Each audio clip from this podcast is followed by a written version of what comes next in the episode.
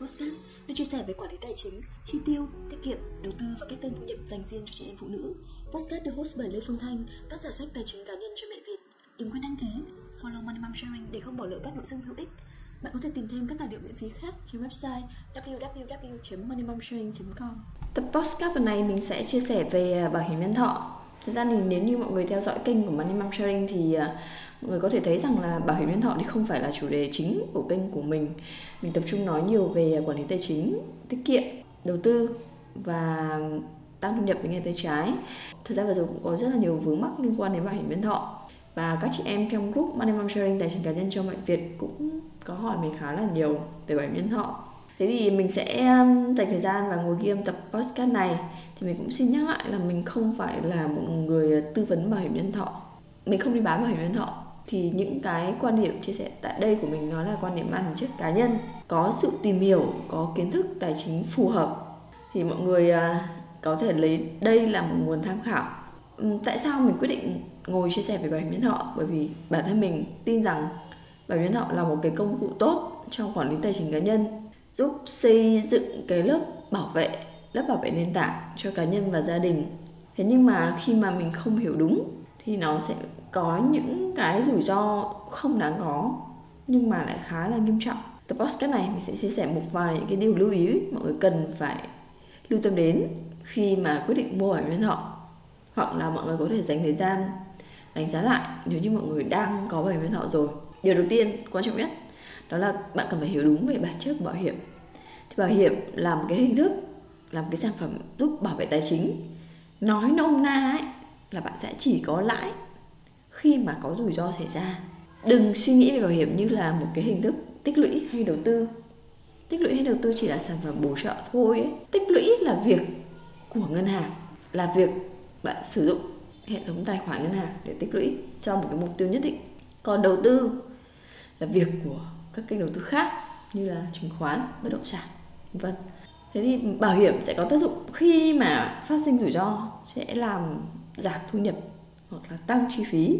Thì lúc này cái nhiệm vụ của bảo hiểm là họ sẽ đứng ra hỗ trợ một phần cái áp lực chi phí có thể xảy ra. Bằng cách nào? Thì cái nguyên tắc hoạt động của bảo hiểm nhân thọ là việc là san sẻ rủi ro giữa những người tham gia bảo hiểm bằng việc là mình phải đóng khoản phí bảo hiểm. Và mình sẽ chấp nhận rằng là trong trường hợp không có rủi ro xảy ra thì cũng không có cái quyền lợi nào được đền bù cả. Cái điều thứ hai đó là bạn cần phải thật rõ về nhu cầu. Thế thì bạn đang cần bảo vệ cho trường hợp nào? Bạn cần bảo vệ cho trường hợp bạn tử vong, bệnh hiểm nghèo, tai nạn hay là các cái rủi ro về sức khỏe, các bệnh thông thường? Tại sao mình nói vậy? Bởi vì ờ, có những trường hợp thì mọi người rất là tập trung vào quyền lợi sức khỏe uh, chất lượng được thăm khám ừ, mọi người có nhu cầu uh, sử dụng những cái dịch vụ uh, y tế tốt nhất thì đó là khi mà nhu cầu của người tập trung vào chất lượng sống. Thay vì là quan tâm đến quyền lợi khi mà tử vong. Thì tại sao mình nói thế? Bởi vì uh, trong quá trình mà mình nói chuyện với các chị em thì cũng có rất là nhiều người nói rằng là họ không có nhu cầu cần phải khám chữa bệnh ở những bệnh viện tư thậm chí là bảo hiểm y tế và tham gia khám chữa bệnh tại các bệnh viện công là quá đủ thì lúc này cái quyền lợi của mọi người lưu tâm nó có thể là quyền lợi nhân thọ. Hoặc là nếu như mà bạn tự tin vào cái việc đầu tư của bản thân ở những cái kênh khác và bạn không có nhu cầu là bạn kết hợp đầu tư trong cái gói bảo hiểm nhân thọ. Thế thì cái việc mà thiết kế một cái gói bảo hiểm cho bạn ấy cần phải bám vào những cái nhu cầu quan trọng nhất của bạn. Và khi mà bạn nắm được là cái nhu cầu của mình là gì, của bản thân là gì, của gia đình là gì, thì bạn sẽ không bị chi phối bởi những cái quyền lợi những cái con số hay nói thẳng ra là đôi khi là bánh vẽ của những tư vấn bảo hiểm đưa ra cho bạn những cái hợp đồng những cái sản phẩm nó không thực sự liên quan. Điều thứ ba là bạn cần phải so sánh trước khi mua. À, bạn không nên chọn cái gói sản phẩm đầu tiên với người tư vấn đầu tiên mà bạn hãy chậm lại. Bạn hãy tìm ba thậm chí là năm công ty khác nhau, những người tư vấn bảo hiểm khác nhau, tham khảo nhiều gói sản phẩm khác nhau, để bạn có một cái góc nhìn nó khách quan nhất. Lưu ý thứ tư, và cũng là một lưu ý rất quan trọng, đó là bạn cần chọn một cái nhân viên tư vấn gắn bó và tin cậy. Thế thì à, theo kinh nghiệm cá nhân của mình thì à, để chọn một nhân viên tư vấn đáng tin cậy thì à, đầu tiên là bạn nên chọn người có kinh nghiệm. Bạn cũng không nên chọn một người mà vừa mới bước vào nghề theo mình có kinh nghiệm thì nó sẽ rơi vào tới lúc đó tầm khoảng 3 năm. Người ta đã làm trong ngành bảo hiểm. Và cũng vẫn cân nhắc đến là cái định hướng nghề nghiệp trong tương lai của họ là có tiếp tục gắn bó với ngành bảo hiểm hay không. Và điều thứ hai mọi người cân nhắc này, đó là mọi người nên gặp trực tiếp và cái người đó nên sinh sống ở trong cái khu vực mà bạn sinh sống. Cái điều này nó sẽ giúp cho bạn giải quyết những cái vấn đề không may xảy ra. Nó sẽ chủ động hơn. Với một người mà ở quá xa bạn thì ờ, cái việc hỗ trợ của họ với bạn khi mà có cái vụ việc xảy ra thì nó sẽ không được thuận tiện bằng bạn thấy podcast hữu ích, đừng ngần ngại share cho những người bạn nghĩ sẽ cần những nội dung này nhé. Nếu bạn đang nghe trên các nền tảng podcast, hãy dành chút thời gian để follow và rate show. Nếu bạn đang xem trên YouTube, hãy dành chút thời gian để đăng ký kênh, like và để lại comment chia sẻ. Đây là nguồn động lực to lớn để Money Mom Sharing tiếp tục sản xuất các nội dung miễn phí, hữu ích về tài chính dành đến cho các bạn, những người phụ nữ với mong muốn độc lập, tự tin về tài chính. Tiếp tục lắng nghe phần tiếp theo của podcast nhé. Sẽ còn nhiều điều thú vị chờ đón bạn ở phần sau đấy. Lưu ý thứ năm đó là bạn cần phải đọc thật kỹ hợp đồng uh, nói là phụ kỹ thì mọi người cũng đều biết rằng là cái hợp đồng bảo hiểm nhân thọ nó rất là dài. Thế thì có một vài nội dung mà mọi người cần đọc kỹ này. Đó là mọi người cần biết đương nhiên mọi người cần biết là cái số tiền phí và cái kỳ đóng phí của mình này. Và đương nhiên mọi người cần biết cái quyền lợi bảo vệ của mình gồm những nội dung gì? Quyền lợi chính nhân thọ ra sao? Quyền lợi bổ sung sức khỏe ra sao? Rồi giá trị hoàn lại của hợp đồng được tính toán như thế nào? Các nội dung liên quan đến rút trước hạn gia hạn cơ cấu phí điều chỉnh hợp đồng vân vân và một điều cũng rất quan trọng, đó là mọi người cần phải lưu ý đến là các trường hợp loại trừ bảo hiểm. Trường hợp nào mà chúng ta không được chấp nhận thanh toán cái quyền lợi bảo hiểm đó. Rồi, tiếp theo là thủ tục và quy trình bồi thường bảo hiểm. Nói ngắn gọn là bạn cần phải biết rằng là bạn cần những cái giấy tờ gì. Tránh trường hợp có một số giấy tờ không cung cấp được thì bạn bị từ chối bồi thường. Tiếp theo, bạn cần phải biết cách thức liên lạc với ban bảo hiểm. Thông thường thì mọi người sẽ hay liên lạc với chính tư vấn viên, cái người bán bảo hiểm cho bạn. Nhưng trong trường hợp mà cái hợp đồng của bạn trở thành mồ côi, tức là tư vấn viên họ nghỉ việc, thì bạn cũng cần phải biết là bạn sẽ liên lạc với ai, qua hình thức nào.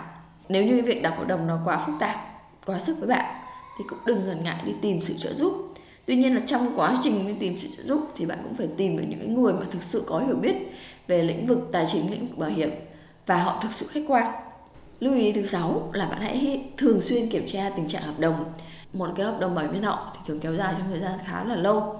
Đâu có khoảng từ 10 năm trở lên. Thế thì thông thường những cái công ty bảo hiểm họ sẽ có app theo dõi hoặc họ sẽ có những cái hình thức liên lạc qua email. Ờ, với bản thân mình mình đang mua bảo hiểm nhân thọ của MB Asia Life. Thì là bên đó họ có app theo dõi và mình kiểm tra trực tiếp được cái hiệu lực của hợp đồng các nội dung của hợp đồng cũng như là cái tình trạng đóng phí của mình. Thì mọi người mua bảo hiểm ở đâu thì cũng phải thường xuyên kiểm tra cái cái cái à, tình trạng của hợp đồng.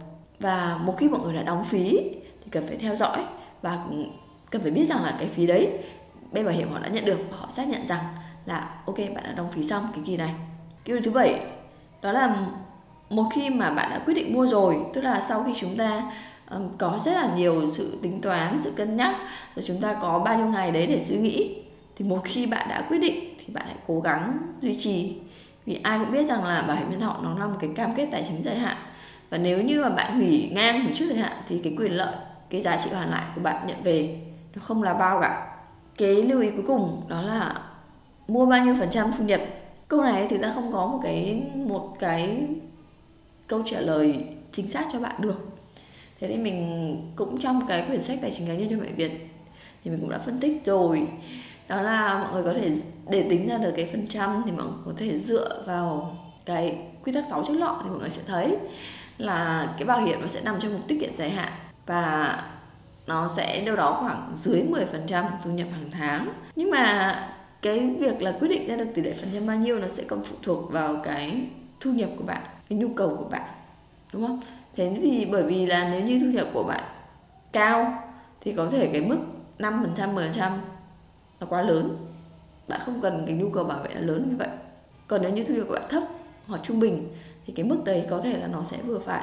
Thế nhưng mình sẽ cần phải hài hòa giữa mức phí này, tỷ lệ phần trăm thu nhập này. Mình cần phải hài hòa giữa các mục tiêu tài chính khác, như là bạn cần phải tiết kiệm, tích lũy, đầu tư cho các cái mục tiêu quan trọng khác trong cuộc đời. Bảo hiểm chỉ là một phần thôi ấy.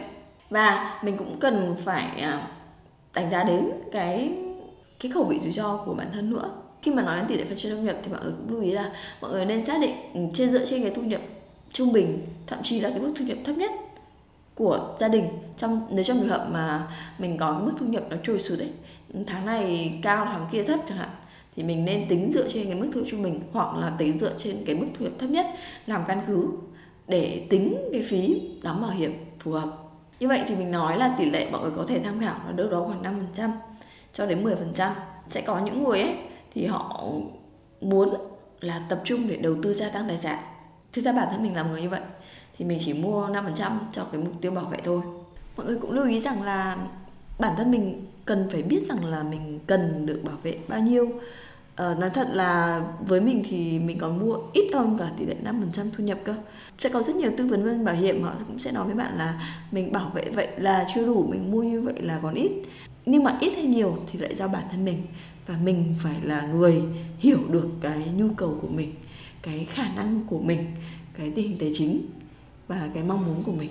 Nhưng mà có những người thì lại có cái khẩu vị rủi ro thận trọng hơn Và muốn tập trung vào nhu cầu bảo vệ. Thì lúc này cái quyền lợi bảo hiểm có thể tăng ngân sách lên. Ờ, nhưng mà cũng chỉ nên dừng lại tối đa ở mức 10% thôi. Đây là một vài những cái quan điểm rất là khách quan của mình hy vọng rằng là mọi người đã tìm được một vài cái nội dung hữu ích. Nếu như mọi người còn thắc mắc về bảo hiểm nhân thọ thì có thể để lại dưới comment. Trong cái phạm vi hiểu biết của mình, thì mình sẽ trả lời. Cảm ơn mọi người đã dành thời gian lắng nghe tập podcast này, và hẹn gặp lại mọi người các tập podcast tiếp theo.